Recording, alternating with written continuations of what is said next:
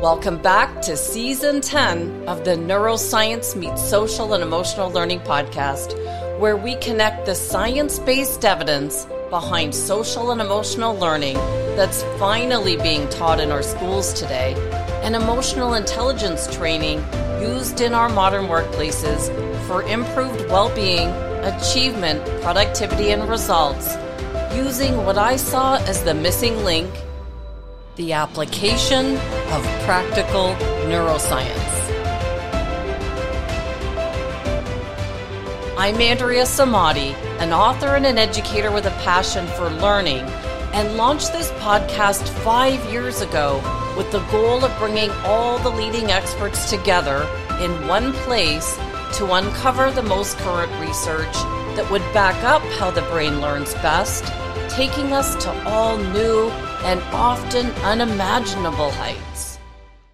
Today we're going back to where we left off with episode 291, Unleashing the Power of Our Subconscious Mind, where we covered a review of where our podcast began and where we're going. Each episode we create, it becomes clearer to me that social and emotional skills are important for understanding who we are, and they're crucial for propelling us forward. These social and emotional competencies form the backbone of who we are, our identity, along with our character. And I'd like to continue to uncover how science can strengthen this understanding. And I've listed some topics that I've chosen in the diagram in the show notes to help us to expand our awareness as we move towards our goals or whatever it is that we're working on. I remember Professor of Psychology Maurice Elias summed it up well when he spoke about where SEL began for him in the mid 1970s. He saw a need for these SEL skills back then, and this was decades before they were infused into our classrooms. And he said these skills could propel someone forward, but he mentioned the importance of character to steer our direction. And I've not forgotten about character it's an important topic that I've been writing about in my spare time. We'll cover some basic character traits in the future, showing where character fits into this equation. And I know there's a lot to this formula for success, and I don't want to leave any stones unturned. But for today's episode number 293, we're going back to the basics with the fundamentals that started with those 12 teenagers all those years ago. When I was speaking with Brian Proctor on our last episode, number 292, it hit me that some concepts we'd both heard of over and over again, like the hourglass that Brian put on the cover of his book that represented staying in the present moment. I'd forgotten what that meant. I would have told a story about it representing the fact that we only have a certain amount of time left to live and to live each moment to the fullest. And this reminded me of the importance of reviewing these lessons. Or some of the phrases we used to hear over and over again, like you don't need to know how you're going to do something, just figure out what it is you want, and the how will show up. All of these concepts that we heard that yielded results for anyone who studied and applied them were ideas that were simple enough to understand Yet most people never followed through with them. This is what Brian Proctor wrote about in his book, and there were many lessons he learned that went much deeper than the usual topics like goal setting or confidence building. But there was a foundational level that everyone started with, and I'd say it was with those fundamental lessons that we taught to those teenagers. We recently covered diving deeper into her subconscious mind, which was the fourth tape that the teens covered. Today, we'll cover some of the important concepts of using the conscious mind and our senses. And in a couple of days, when I've written the next episode, we'll cover going beyond our senses using the faculties of our mind. And this will provide us all with a solid background of these success principles that I saw working for so many people over the years. I even heard from Ryan O'Neill from episode 203 recently. He's that paranormal researcher that I worked with years ago, and he took these ideas and used them for his family as well as for his own results. And he skyrocketed to high levels of achievement with his work, but I would say his results were predictable. He did things in a certain way. Would you know that he's still reading the book that I sent him in the mail? And I mailed it from Arizona all the way to Scotland in 2013. And I tabbed three specific chapters explaining the importance of reading Wallace D. Wattles' The Science of Getting Rich book. And it was chapters 4, 14, and 7 in that order. And I'll cover this book that inspired Rhonda Burns to create the movie The Secret on my next deep dive, probably at the end of this year. But if you look at Ryan's book from the photo I put in the show notes, you can tell that he actually reads it.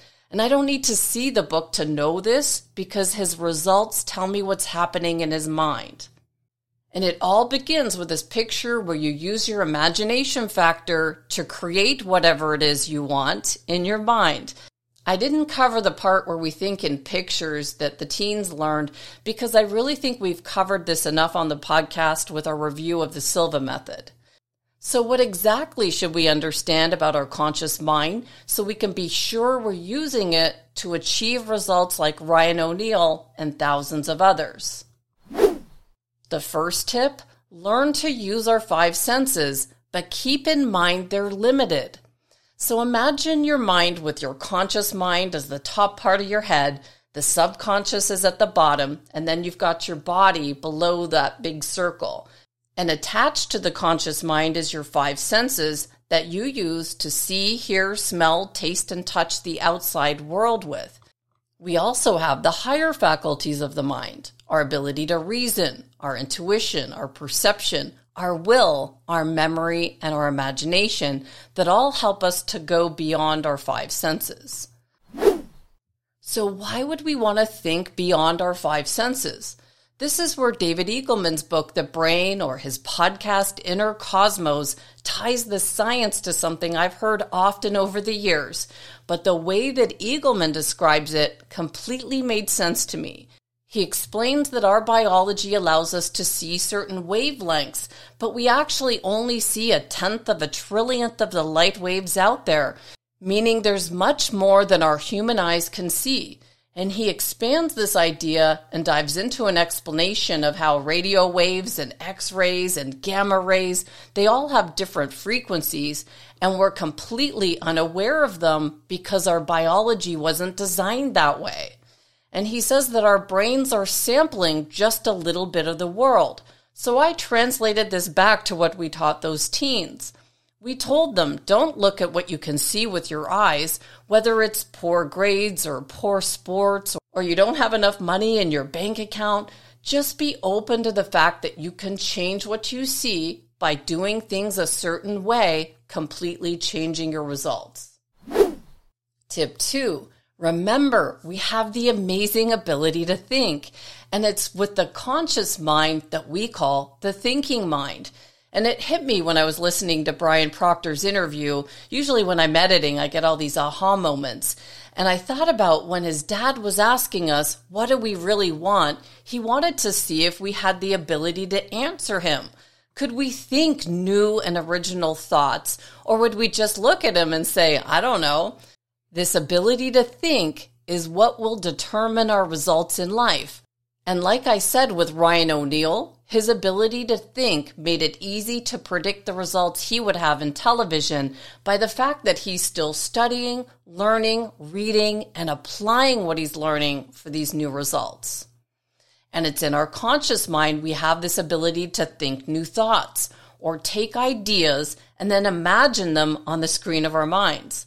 But how many of us create new ideas? Look around you right now and notice what others are doing. Ask them questions and see what's on their mind. I remember while studying the basics of neuroscience with Mark Waldman, he would often say, Please interrupt me and challenge things I'm teaching you, as this would show him that his students are thinking critically and not just taking notes.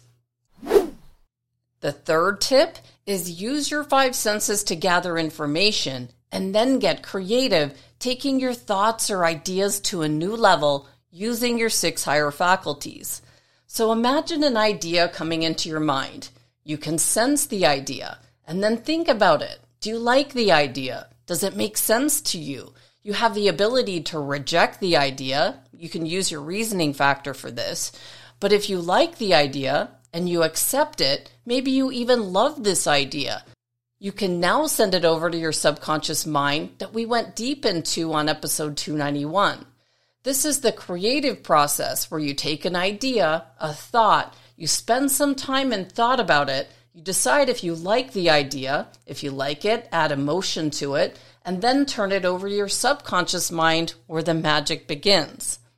This is how Proctor taught the teens to turn their C grades into A grades by teaching them to see an A grade with their imagination first. Once they could see the new grade, they started taking the actions needed to actually earn this A grade. But it started with their ability to put this conscious idea in their mind first. They had to think. And we heard so many stories over the years, especially with sports. A golfer described how he would picture the golf ball going into the cup in his imagination first, and he would even hear the sound of it spinning around in the cup. So, how do we put our understanding of the conscious mind into practice? Take out a notepad and sketch out the diagram of the conscious mind and the subconscious mind and the body. This diagram was created by Dr. Thurman Fleet in 1934, and I put my sketch in the show notes. Now start to think what do you really want? Write out your idea, circle it, and if you resonate with what you've written, add emotion to it and see what comes to mind when you read what you've written. Is the idea ready to send off to your subconscious mind, or do you need some more work with it? If it's a goal that stretches you, like we've mentioned before, you might read it and think this is too far off from where I am right now, but it's here we'll take the higher faculties of the mind on our next episode to help change this discord. But for now, just notice how you feel. Use your conscious mind to either accept or reject your idea. And just a note when I first wrote on my notepad that I wanted to make neuroscience simple for educators and students, I remember almost wanting to hide my notebook and not tell anyone this is what I wanted to do. It just seemed so far off from where I was, and I wasn't sure how I would ever do this. Now I receive emails from leaders around the world looking to see how they can add simple neuroscience into their curriculum. And it just boggles my mind that it started out with my conscious mind, writing out an idea, and then taking action on the idea until finally one day you look up and you're living what you wrote. So, to review and close out this episode on using the conscious mind and the five senses, we covered three concepts about our conscious mind and our senses to help us to think new ideas. Then we looked at an activity encouraging us to write out something we really want and see how we feel about this new goal or idea. Is it ready to go off to your subconscious mind, or do we need some more work with it?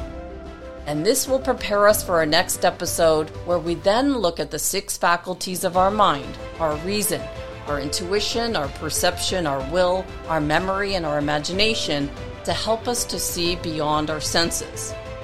I hope this lesson has helped you to see some of the fundamentals that I've seen take people to incredible heights. Brian Proctor outlined some other lessons learned in our last interview, and I wasn't surprised at the reaction to his episode. I always love hearing how these episodes are helping you, and Brian's interview is one that I'll never forget.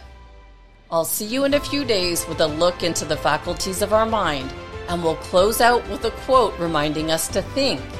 If you don't like what you see in your world, whether you're a student and you want to change your grades, or an athlete, or a salesperson who wants to change their results, it all begins with a conscious mind and our ability to think and create the results that we want in our life. See you in a few days.